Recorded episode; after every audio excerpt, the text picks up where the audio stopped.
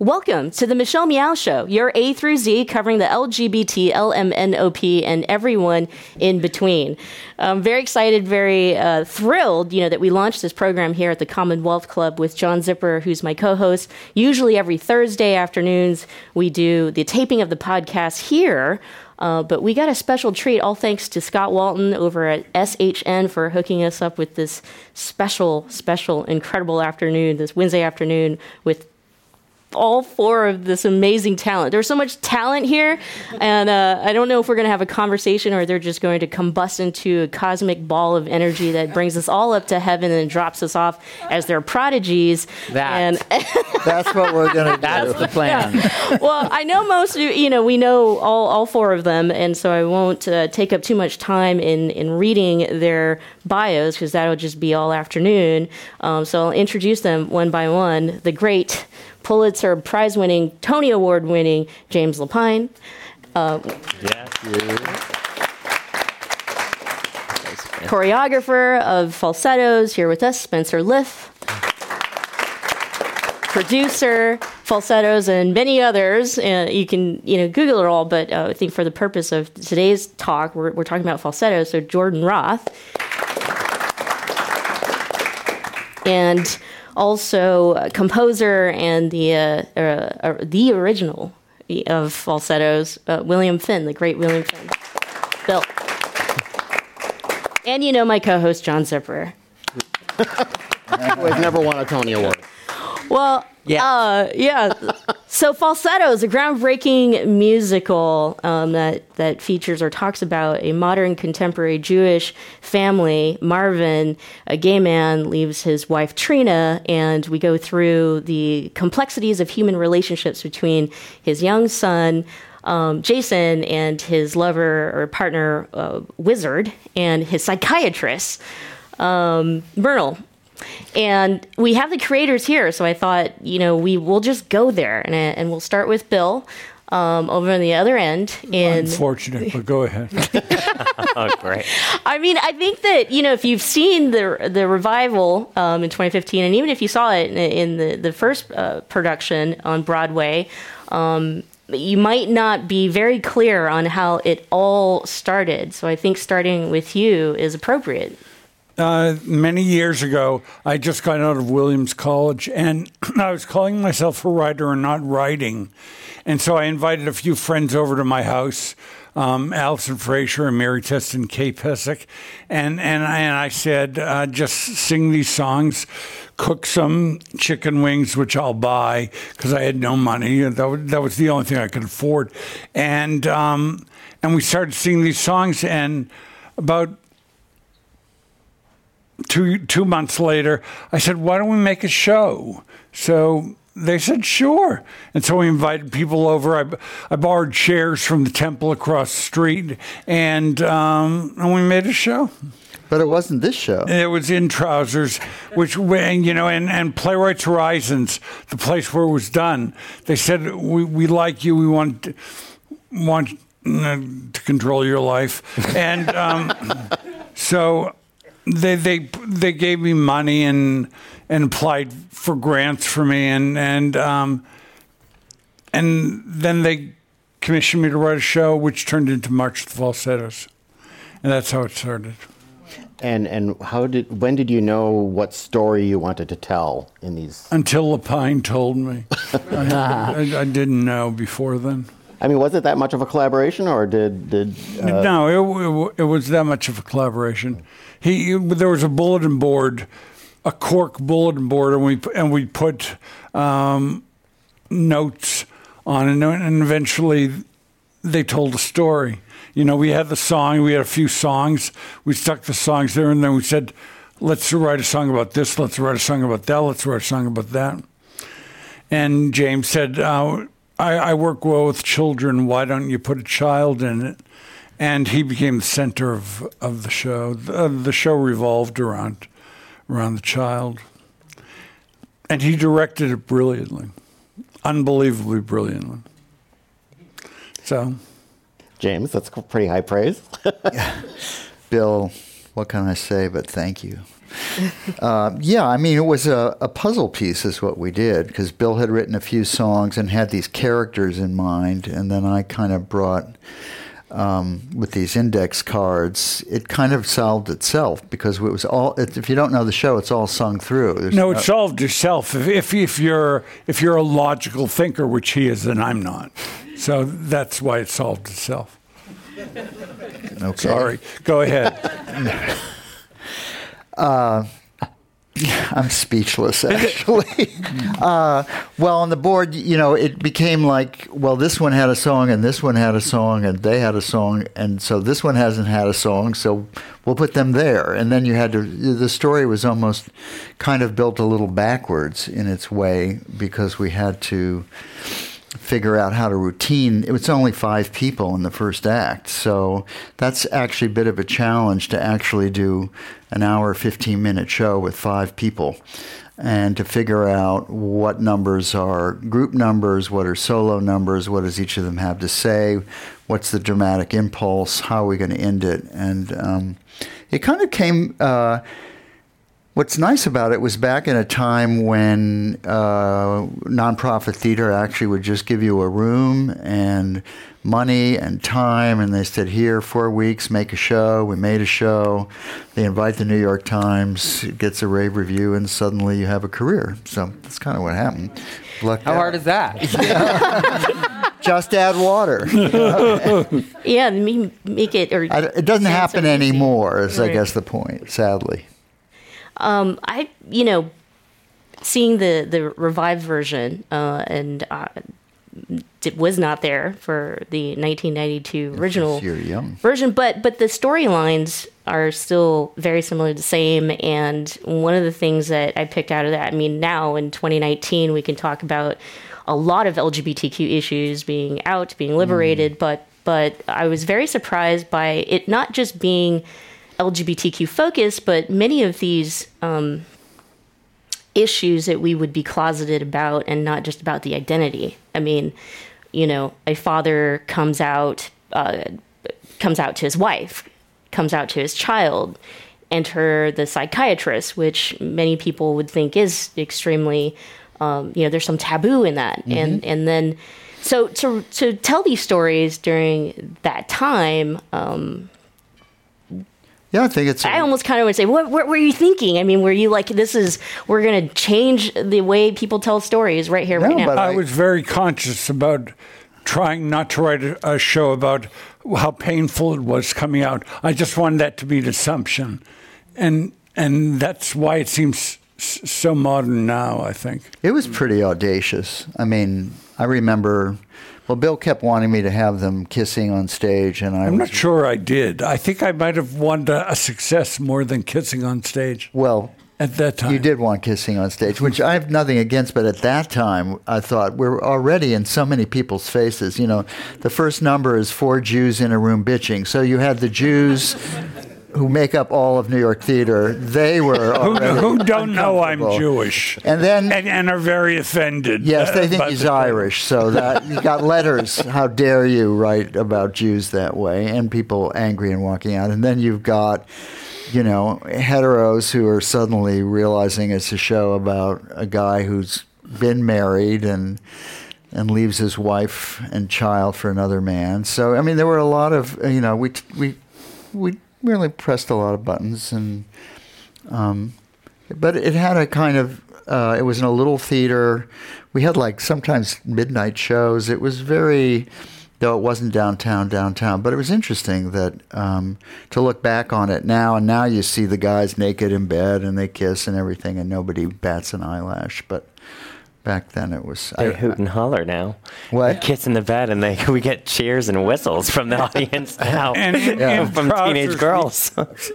Sorry. And in Trousers, the original show has a song called Whizzer Going Down about uh, a guy getting a blowjob. And I, I thought, well, this is the end of my career. And then I thought, well, I don't have a career. So it, it, it, it doesn't much matter.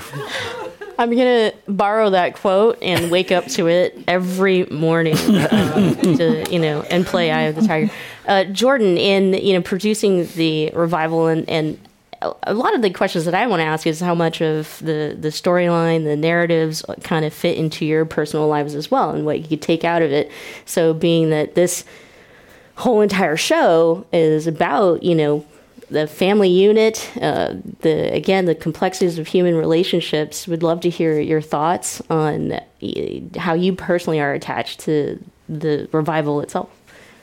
Well, so I first encountered um, falsettos after all the playwrights productions, and then it was put together um, for the Broadway production.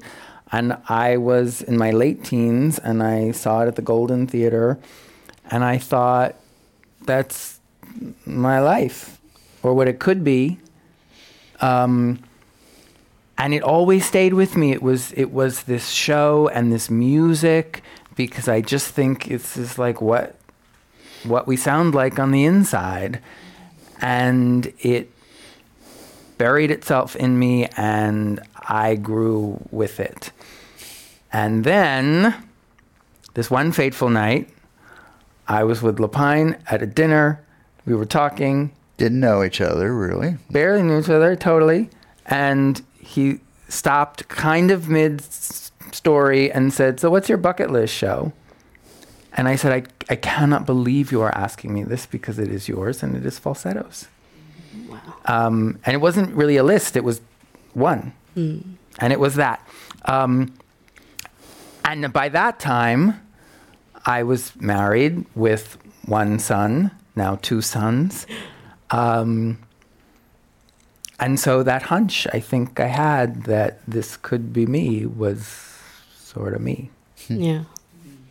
That is interesting. I mean, it, in some ways, it seems like it's very much a story of a time, but we're almost kind of saying, no, this this this moves with, you know, people who were not, you know, out and about, uh, living uh, open gay lives or even closeted gay lives in the 70s or 80s. I mean, it, it's a story that that worked in '92. It's a story that's working here in 2019. Um, I'm kind of curious. What are you hearing from audiences today, and who are the, is the audience? Are they still, oh my God, Bill Finn? He's not Jewish, is he? I think they figured that out they Wikipedia did for. totally. Yeah, But no, I think it's um, They're younger, really. they are younger. which is amazing. Yeah, And really, great theater has something to say to us always. Um, the the question there was that question always of is this is this relevant now, um, and always a story that is true and honest has something to say to us. I'm really actually excited about the next revival. Twenty years, thirty years. We won't be here, but it's up to you. I'll be here. We'll be here. You'll be here. Whenever you want. You'll be here. Come on. I, I personally don't think it should ever end. I think it should just keep oh, traveling around. even better. Yeah. Yeah. Yeah. Infinite national tour. There you go. yeah. The film version. Who knows? So Spencer, I mean, you know, we started off talking about the show and, and its creation, and yes, it touches on some some serious topics, uh, but it also uh, is fun and it's funny, and there's a lot that's happening on stage. And so, as choreographer, you know, how do you how do you how do you take these stories and and and then you know, put people into positions and body language that can translate the heavy stuff to the not so heavy stuff and then make people feel all these emotions all throughout two and a half hours. Well, the emotions are there in the text and in the performances. Uh, the show certainly does touch on every emotion, and the whole first act. I mean, it's it's a roller coaster before you even get to the second act, which is a lot of people sort of uh, equate the show with the AIDS crisis, which actually isn't until the very end of the show. Uh, I was not familiar with the show in, in the way that you know all three of these men were. I I had the, the pleasure and the, the pressure of being the the younger, fresh voice that was, I think, uh, James reached out. I think to have a, a take on it. The way that we look at theater now, it's you know it's everything is staged differently. It's a lot slicker. It's a lot. There's a lot of money in everything, and it was like, how do you take this production that found its legs in this very underground space and put it on Broadway and and not forget what it was, but make it, you know, watchable to a modern audience. I think that was a big part of, of what I did. And then there's no kicks and turns in this show. It doesn't it doesn't call for that. And and it's really about you know just just trying to support these characters and what they're going through. And the dance actually came very easily when it was time to do steps. Um, we had a brilliant cast of original actors in New York that we found it all in the room. We had four amazing weeks at Lincoln Center in the rehearsal studios to to to find this show. Um, and the the big new part of our show was this actual puzzle piece that was our set, which was these all of these different blocks that start in one perfect square and they get ripped apart throughout the show and, and the actors physically have to build the world for each other and, and rip it down and build up another world. And and that allowed us you know a, a way to find the show physically in an entirely new way. There's so much I mean to it that even as someone who you know as a viewer, all these questions like how do they how do they put this all together? I mean, everybody's mm-hmm. mind is so different, but it tells a story so well. John. Well, actually, I wanted to stay on that. I mean, James, when you started looking for a choreographer, I, I first of all, not being a, a Broadway person, you, the, the, director hires the choreographer. Am I correct, or is that? Yeah, but sure? it's uh, Bill. Bill weighs in on it, and Bill knew Spencer's work from television rather well. I love that. So what is so the, you think what you is, can So you think you can dance? Who's seen that? Spencer uh, choreographs for them. Did yeah. you did you recommend uh, Spencer? No, I, I, but I also saw his brilliant production of Spring Awakening. As did I, and yeah. that's what I woke up to an email one morning from James Lapine. Said James Lapine, and that surely can't be the James Lapine I've never met emailing me, and he and he said I would love to chat with you, and we, we had a long conversation, yeah, not about the show. About? No. no, never talked about the show. He's great in interviews. He's also great with actors when they come in the room to audition. Mm. I've learned a lot from that. You know, he always asks them, "What's your middle name? Where are you from? Where'd you go to school?" All these things that, you know, he just wants to know who you are. And so we talked probably two or three times before we ever really dove mm. into what the show was. Um, and then he sent me to Lincoln Center Library, their incredible archive there, and, and he said, watch the show.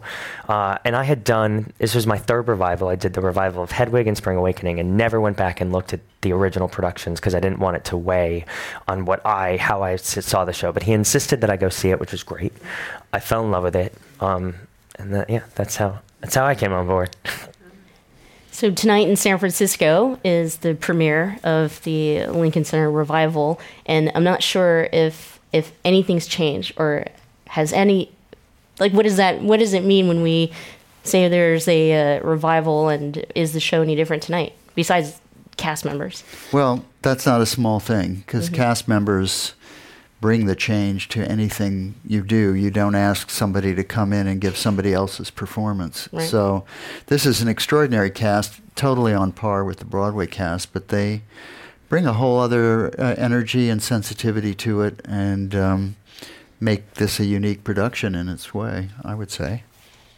For the sake of not just the folks in the room, but everyone listening to this, let's let's do, if you will, almost the commercial of how long is it going to be playing? How can where can people go to get information on it. Um, put you on the spot, James? I have no idea. Wait. It's at the SHN or uh, yeah. Golden Gate Theater all through uh, mid-April, I believe. I believe April 14th. Yeah. It yeah. plays until the Golden Gate, uh, at the Golden Gate Theater. Yeah, so go online to SHN uh, Golden Gate. Yeah. My, my question was more of who the new cast members are. Yeah, let's talk about the And cast. the excitement around the cast since they make the show. Well, they're, I can say, pretty much people that we all knew from their work in other Broadway shows. And um, in fact, many of them didn't even audition. We just offered it to people we thought would be really great at it. And they're actors who don't often go out on the road. But the unique thing about the show is they get to play really big parts and sing really great music. And you know, when you're only one of five in a, in the first act and one of seven in the second, you really have a lot to do. And I think this show offers a unique opportunity for really top drawer performers to have a chance to dig into something and play it night after night and find things. And they're extraordinary company. Um, but because it's sung through, there's a limited number of people who really can do it because it's vocally Really so limited. and, and he writes notes that you know four people can actually hit. So um, it's it's a challenge, but it's a thrill. So speaking of that, uh, what's also groundbreaking about falsettos is the yes, everything is through you know songs and singing, and it's somewhat uh, the the first of its kind, or it's opened doors for other shows like Dear Evan Hansen and this conversational kind of singing. And so I wanted to ask Bill. I mean. To, uh, from my perspective, at least in, in thinking about contemporary shows, and to say that you know your show opened up the doors for for this format for this style and truly you know other It's true, but let's not stories. talk about it. no uh, no but i i, get i don't i get it It's but really true. I, I tried to I try to write lyrics that sound like they're just making them up on the spot, and in fact, I got reviewed. Um, when I started out, is people said he just makes them up on the spot, obviously, and they he just they're improvised, and which is so untrue. They're very rigorously chosen in. The rhymes are placed throughout throughout the lines. They're, they're not at all improvised, but um, I'm glad that people thought they were because that was the intention. Do you in the They right, should have been smart enough to realize they um, when a play is revived? I mean, do you revisit it and do any? I revisited this one. I, you know, for 25 years or how many years? It's been 35, 40 years. Um, I've been having to go to the show and seeing productions, and I think, "Oy vey, that's unbelievably bad," and and um, and so now I got a chance to fix it, and that was really fun. You know, so I made it much better. I think. He's talking about the improvis- improvisatory lyrics Yes. that Yes. he decided to make better. Yeah, I'm. I'm sure some people thought I screwed it up, but I don't. Nobody thought you screwed it. up. Whatever. I, I, I liked it. I liked it much more. This is the version I like. Mm. Well, we normally open up uh, time with our audience to ask our panelists questions, and so I think we'll do that right now. I'm curious to know uh, from all the panelists how you feel about the recorded version, like uh, video streaming of various shows, because I know Falsettos was one of them. So to be able to have captured that particular production versus a live performance, the latter of which I, I really prefer. But it's nice to be able to have something not just in an archive, but something that is uh, more readily available to the public. Thoughts? I'll, okay. Go ahead. I was gonna. I nothing can ever replace live theater, but we have to accept that not everybody has access to it. And I think for a show like this, you know, uh, before we knew we were going on a tour, it was a fantastic way of getting it seen by more audience members. I also think that what they did with falsettos was it's one of the best that they have filmed. They really respected the story. They were wide when they needed to be wide. As the choreographer, they so often cut in tight, and you miss things. And they understood that the the tr- transitions were so part of the storytelling. They left all that in.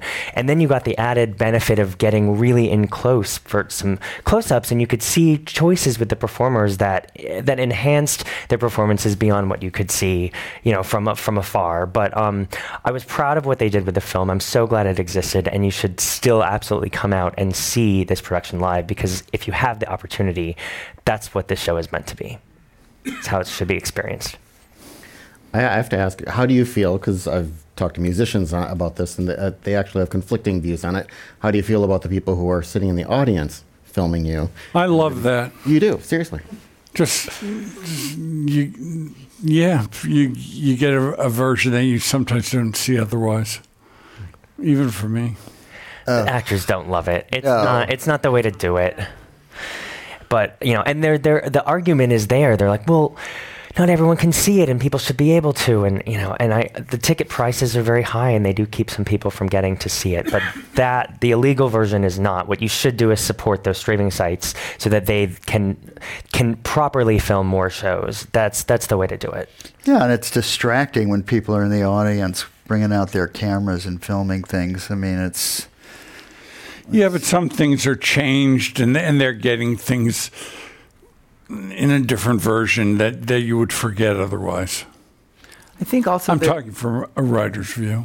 I think also there's a difference between the bootleg and taking a photograph of something which has become a very meaningful way in which we process our experiences now, for better or worse. I'm talking Um, about bootlegs. No, I, I get it, but I think you know it's a wider, wide-ranging conversation, um, and that is a thing that we've really had to grapple with in the theater um, because it, it, it, for many years was no pictures, no video, no nothing. We'll literally cut your arms off, um, and there was a switch, this this switch of sort of recognizing what taking a picture or taking a short video has come to mean in our world and how how um, much that is a way in which we truly connect to the thing that we're doing. Um, and so in a lot of our shows now, we even have inserts in the programs that say, please enjoy the show. You'll have an opportunity at the curtain call to take a picture.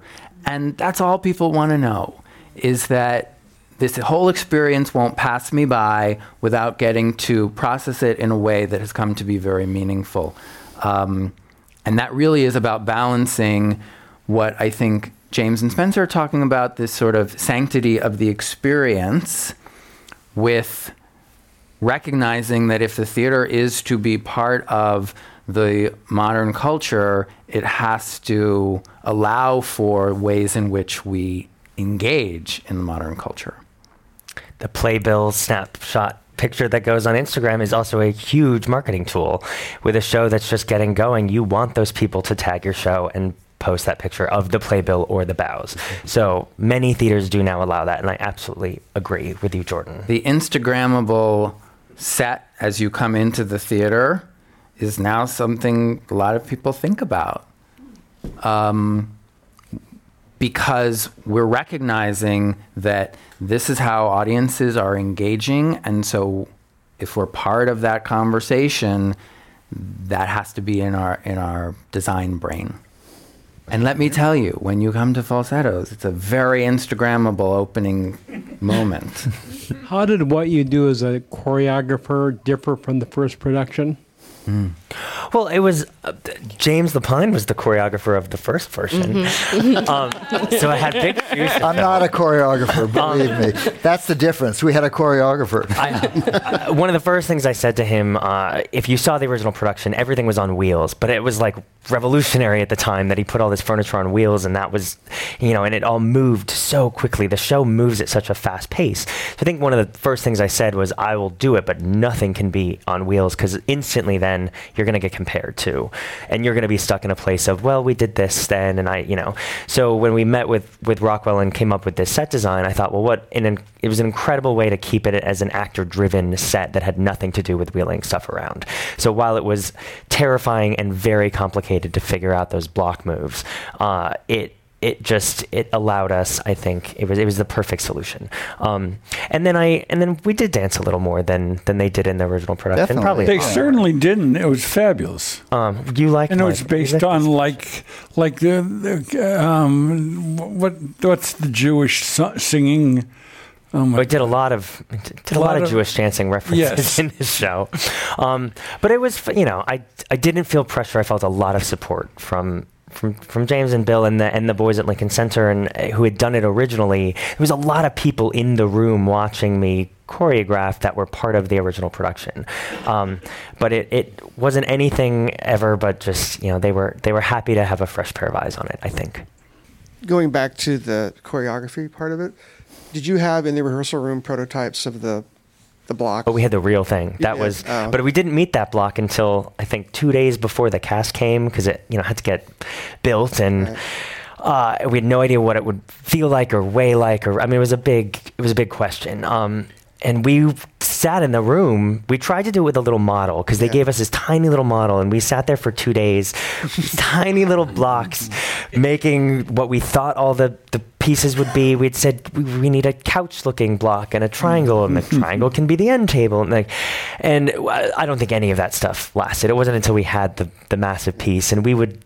He is such a great architectural mind, and so we'd make these sculptures of this of what it would be, and then he'd be like, "All right, you know, figure out how to get Yeah. it there. Go to lunch." And then. There was a lot of higher math, but we did when in the design know what we needed the pieces to do. But they also couldn't be large because people had to carry them. So mm. you know, when you make a couch, it couldn't be a real couch. It had to be pieces that became a couch, and I loved it. I mean, I have to say it was, It was really great. it was fun, and it was also.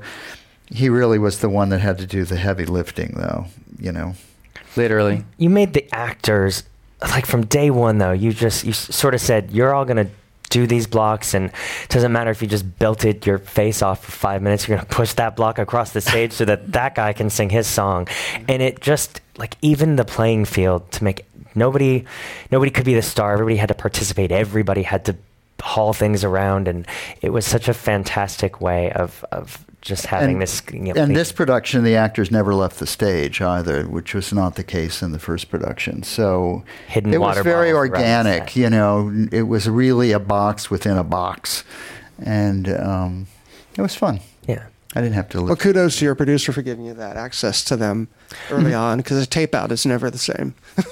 yeah you would never we had to have them thank you Anyone, another question?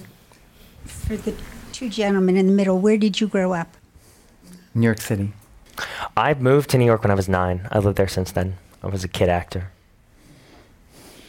And where did you make your I know, professional my- debut? My the very first time I was ever on a stage was at the Golden Gate Theater in 1992 with the Will Rogers Follies. So I'm, to have the show open there tonight. At is what age? Seven years old. it was my first job, and I j- my father just sent me a picture of me from opening night on the staircase in the Golden Gate Theater at 7 mm-hmm. So I'll go recreate that photo later today. Isn't that amazing?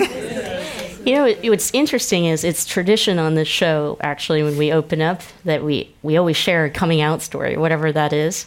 And, and we ask every, everyone uh, allies, LGBTQ, playwrights, directors, scientists, and everybody has a different way of ac- accepting that question. And John and I were talking in the green room, and I said, I'm going to ask that, ask that question because, it, you know, we're probably all so diverse. Uh, and there's there's four panelists. I don't know if they really want to answer that, but uh, as we find in the audience, it's always an interest to know how you know where where did you get your start? Where did you grow up? Who are you? I wanted to ask Bill his coming out story, but I don't know if he wants to share it. I uh, came out in San Francisco, in Berkeley, actually. Um, after after college, I was hired um, to write a show in in Berkeley, and things happened, and it, it didn't work out. And so I was living on Milvia Avenue in a, a rundown boarding house, and um, I'd been going to therapy in San Francisco. And um, one night I went to a gay bar, and the next day I came into San Francisco and I said to my therapist, I guess we're finished. it's time to move back to New York. I guess that's why I came out. I had no idea why. But that's what I'm doing out here. And then did you tell your folks right away? I did right away. what was And my mother said, I, um, why did you need the therapist? Which they were paying for. and I said, You don't want to know. And she said, You're gay. I said, Yeah. And I don't want any scenes. And so, and so that was that was with my mother and my father just was very nice about the whole thing. But do you think your mother knew you were gay? Um, I don't know. I, I kind of told her oh, why I wanted to go to a therapist, and she said why I, in, on the phone, and I said you don't want to know, and so that was my thing. I think parents know personally. they Oh, yeah. know ish. My own. Oh yeah. I Denial is a very They know strong ish. Well, that's probably true too, but they still know. Yeah. Mm. Yeah. Maybe. I was a little dancing seven year old who dressed up in the chorus girls' outfits in Will Rogers Folly. And I came out to my mom at 15, and she truly was just it was really surprised. Really? Like, you kidding me? but it was not, you know, I always thought my mother would be so fine with it, and I was scared at uh, telling my dad. It was the exact opposite. Uh. my mom had a really hard time with it. My dad, I think the first thing he said was, uh, I will be happy to walk you down the aisle no matter who you love or want to marry. I love you. nice. I mean, it was like the best thing. Dad. I will say to parents, the first words you say to your child after they come out are the most important thing. You could screw up your relationship with them forever. Uh, it took my mom and I years to recover from Wow, the first words. because you're young. You know, I would think, you know, Bill and I are of the older generation had a whole other kind of. Wait, do you weight have a coming it. out story, James? I don't because I didn't really come out, but I kind of was sort of a hippie, kind of anything goes kind of guy for you know in my twenties, and um, just ended up with a woman. But you know, maybe if I had met a man that I completely adored or somehow, I I just sort of believe in the fluidity of today's world Right. too. I think. Um, but I think everybody's wired differently. Do you know? Some people are wired in very specific ways, and other people are not. And I wouldn't say I was, you know, I work in the musical theater. I mean, everybody thinks I'm gay anyway, which is fine. I couldn't care less. And uh, I think it's just finding your soul. For me, it's finding a soulmate, you know, Yep. uh, Yeah. at the end of the day. I find falsettos to be all of uh, everything that you could possibly learn in your human sexualities class, and uh, you know, in in a two, packed in a Broadway show and two and a half hours. So That's going to be our new ad. Yeah, no, but I, I think you know if Mar- Marvin had come of age in a different era, you know he might not, you know, might have been open with his wife before he got, you know, it might have been a different scenario, and I think men at that time.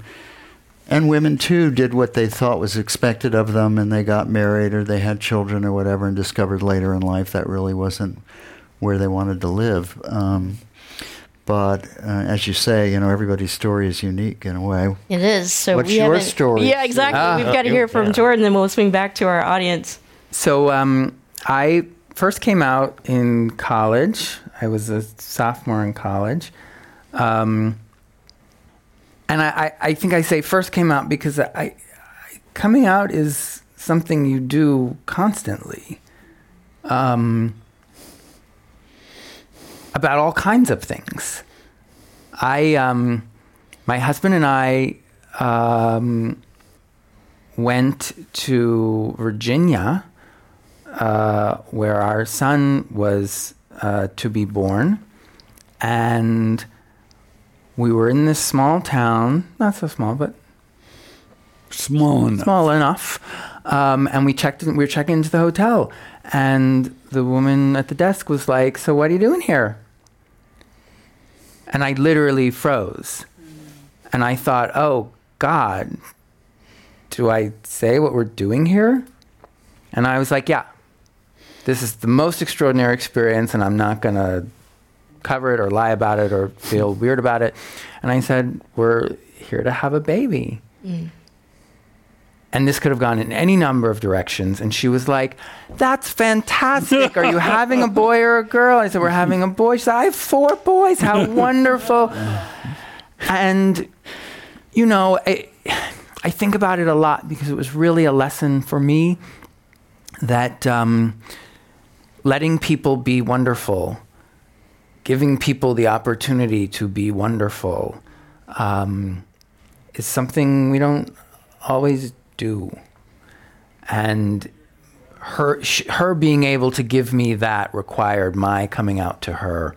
Um, and it's a thing we do all the time. It's beautiful. It's exactly how I. How about you? Meow, meow. Yeah. As long as we're going down the list here, you know. Does that mean I get some alone time with the, the four big talents? Because my story is really long. it sounds like you, you, you know, you were born of a different culture too. You know, in Yeah. world with your mom and. Well, I was, you know, born and raised, born in Whittier, and then grew up in Stockton, California. It's an all-American city before you say anything, uh, or it was in, in, in 2008. But it's 80 miles east of San Francisco, and uh, you know, uh, lots of gang activity. Uh, I guess the average income is like thirty-five thousand dollars, something like that per household. And so, you know, coming out coming out to my mom, a single parent who raised five kids on her own after immigrating to the United States, and her husband uh, dying, uh, you know, abruptly of a, a cerebral aneurysm. My mom really thought that the ticket to a good life in America was going to be me. This when I was not out yet, uh, you know, Where are you in the five? Uh, number 3 Yeah, in the middle. And but I'm the I'm the uh, the eldest of the three girls. We're you know we have two older brothers, and so my mom was banking on me. Perfect looking angel, straight A's, long jet black dark hair, slender, you know blunt bangs, super quiet and and uh, obedient. So my mom was like, "This is it. We're gonna make it in America. She's gonna marry a doctor or a lawyer, but one of the two." And I didn't. So so coming out to her, yeah, that's gonna be a book or a show one day, maybe. yeah. Um, but uh, we have an audience here who want to hear from you four. We have one more another question here, sir. So, first of all, I'm going to have to go back to 1992 and look at my Will Rogers Follies program and see if I saw you in that production. You would I'm pretty sure I saw it here in San Francisco. And Michelle, you just did a number on the 209. Stockton is really a beautiful city. Right. People should know that the Valley is a rich place. My question has to do with the difference between the show back in its original incarnation and now. And I, I know I saw that original show, and I probably saw it on the touring version when it was here in San Francisco or when it did California at some point in time. I know I didn't see it in New York. And I remember thinking back that the show was pretty white. And but this show I saw it last night and I was so pleased to see that there was a person of color in your cast. And then I was fiddling around online and apparently in New York you also cast a person of color in the show. And I wonder if that was intentional and if that's the way you intend it to be cast going forward. I know it's always a director's preference about what they choose to do. Sometimes non-traditional casting can upset the the flow of a show. This doesn't seem to be at all. I was pleased to see that the woman was there, but nothing was made of the fact that she was a person of color. She was just part of this this constructed family. And the other question I had is, and aside from that, is like, why are you all here? I didn't know that these people traveled with a, a show. So I'm a little bit surprised that you're here for this show. We all love this show. That's why we're here. this is our official opening, so we're here to celebrate that. We've done a few cities on the way, like test test cities, and this is where we're really putting it out there for the world. But an- you answer the first question. Oh, uh, well, I think, you know, we live in a time where we want to be, um, you know, not necessarily to, uh, to do shows that are open to people of all all colors and backgrounds and whatnot. So yeah, we did make an effort, and we thought that role made sense. And we talked about Whizzer being black, but we didn't actually. Whizzer has has been black in the past. Yeah. Um, you know, it, it's always an interesting question um, because uh, this is not a new thing, actually, although it's very much in the zeitgeist now. But uh, uh, actors' equity, and we've always tried to, to open up shows. It's hard when you do a new show because it can be confusing to an audience to see a black person in a role that wasn't really wri- written in any particular way, and then they'll believe that it's written for you know, it, it you you just. But I think audiences in New York are particularly used to not really making any distinction like that. So, I mean, it wasn't a huge deal, but yeah, I mean, we there's so many wonderful actors and actresses around. We had a the boy uh, on the tour was Asian, um, was from Korea, who played the bar mitzvah boy, who happened to actually be Jewish because he was adopted by a Jewish family. So uh, you know, it's just And he was really good. He was good. His voice changed. unfortunately he hit puberty midway across America. And couldn't hit any of the notes anymore. They was kind of rewrote the whole show for him. Yeah. So anyway, so kind of like that. But I think that's the, the world we're living in now. That the stage has to reflect the people in our world. And you'd much rather see a multi-culti sort of show. Yep. I mean, you just would. It's more fun. It's like alive. Um, sadly, we've are running out of time with our great, great panelists, our guests here today, who are giving us the wonderful falsettos opening up tonight in San Francisco.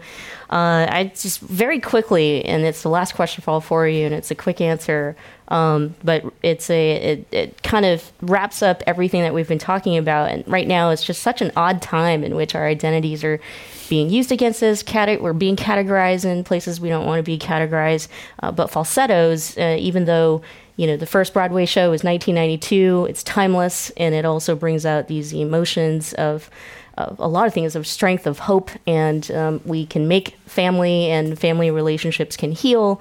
And so I do think that our our time now can heal. If you could give us uh, just a couple words of, of, of what you want people to take out of it or why they should go see it tonight, um, let us know. James, I'll start with you. Uh, well, you should see it because it's fun. It's really a good show, and it's got extraordinary score by this guy down here, and and incredible performers. So let's just start there. If you love theater, you'll love the show. And I think I don't ever believe in preaching to an audience. I think every audience member will walk away with something personal that speaks to them. And I think that any good piece of theater doesn't have one message, it has many messages depending on who's watching it. Spencer. A million stories. Um, love is at the heart of this show, love and family. But for me, we judge ourselves so harshly and sometimes hate our flaws, and these characters are beautifully flawed. And I think that's what so many people can relate to. Um, and you can see them accepting their flaws in each other for them and finding their happiness therein. That's, that's what you can take away. That's where I connect too. It's it's these are complicated people, messy, gloriously messy, just like us. There are people trying not to be dicks, and they all are. Another new ad. All right. Thank you, James, Spencer, you. Jordan, Bill, for all being here at the Commonwealth Club. Thank you to all you for coming. being here Yeah. and supporting the show. All right.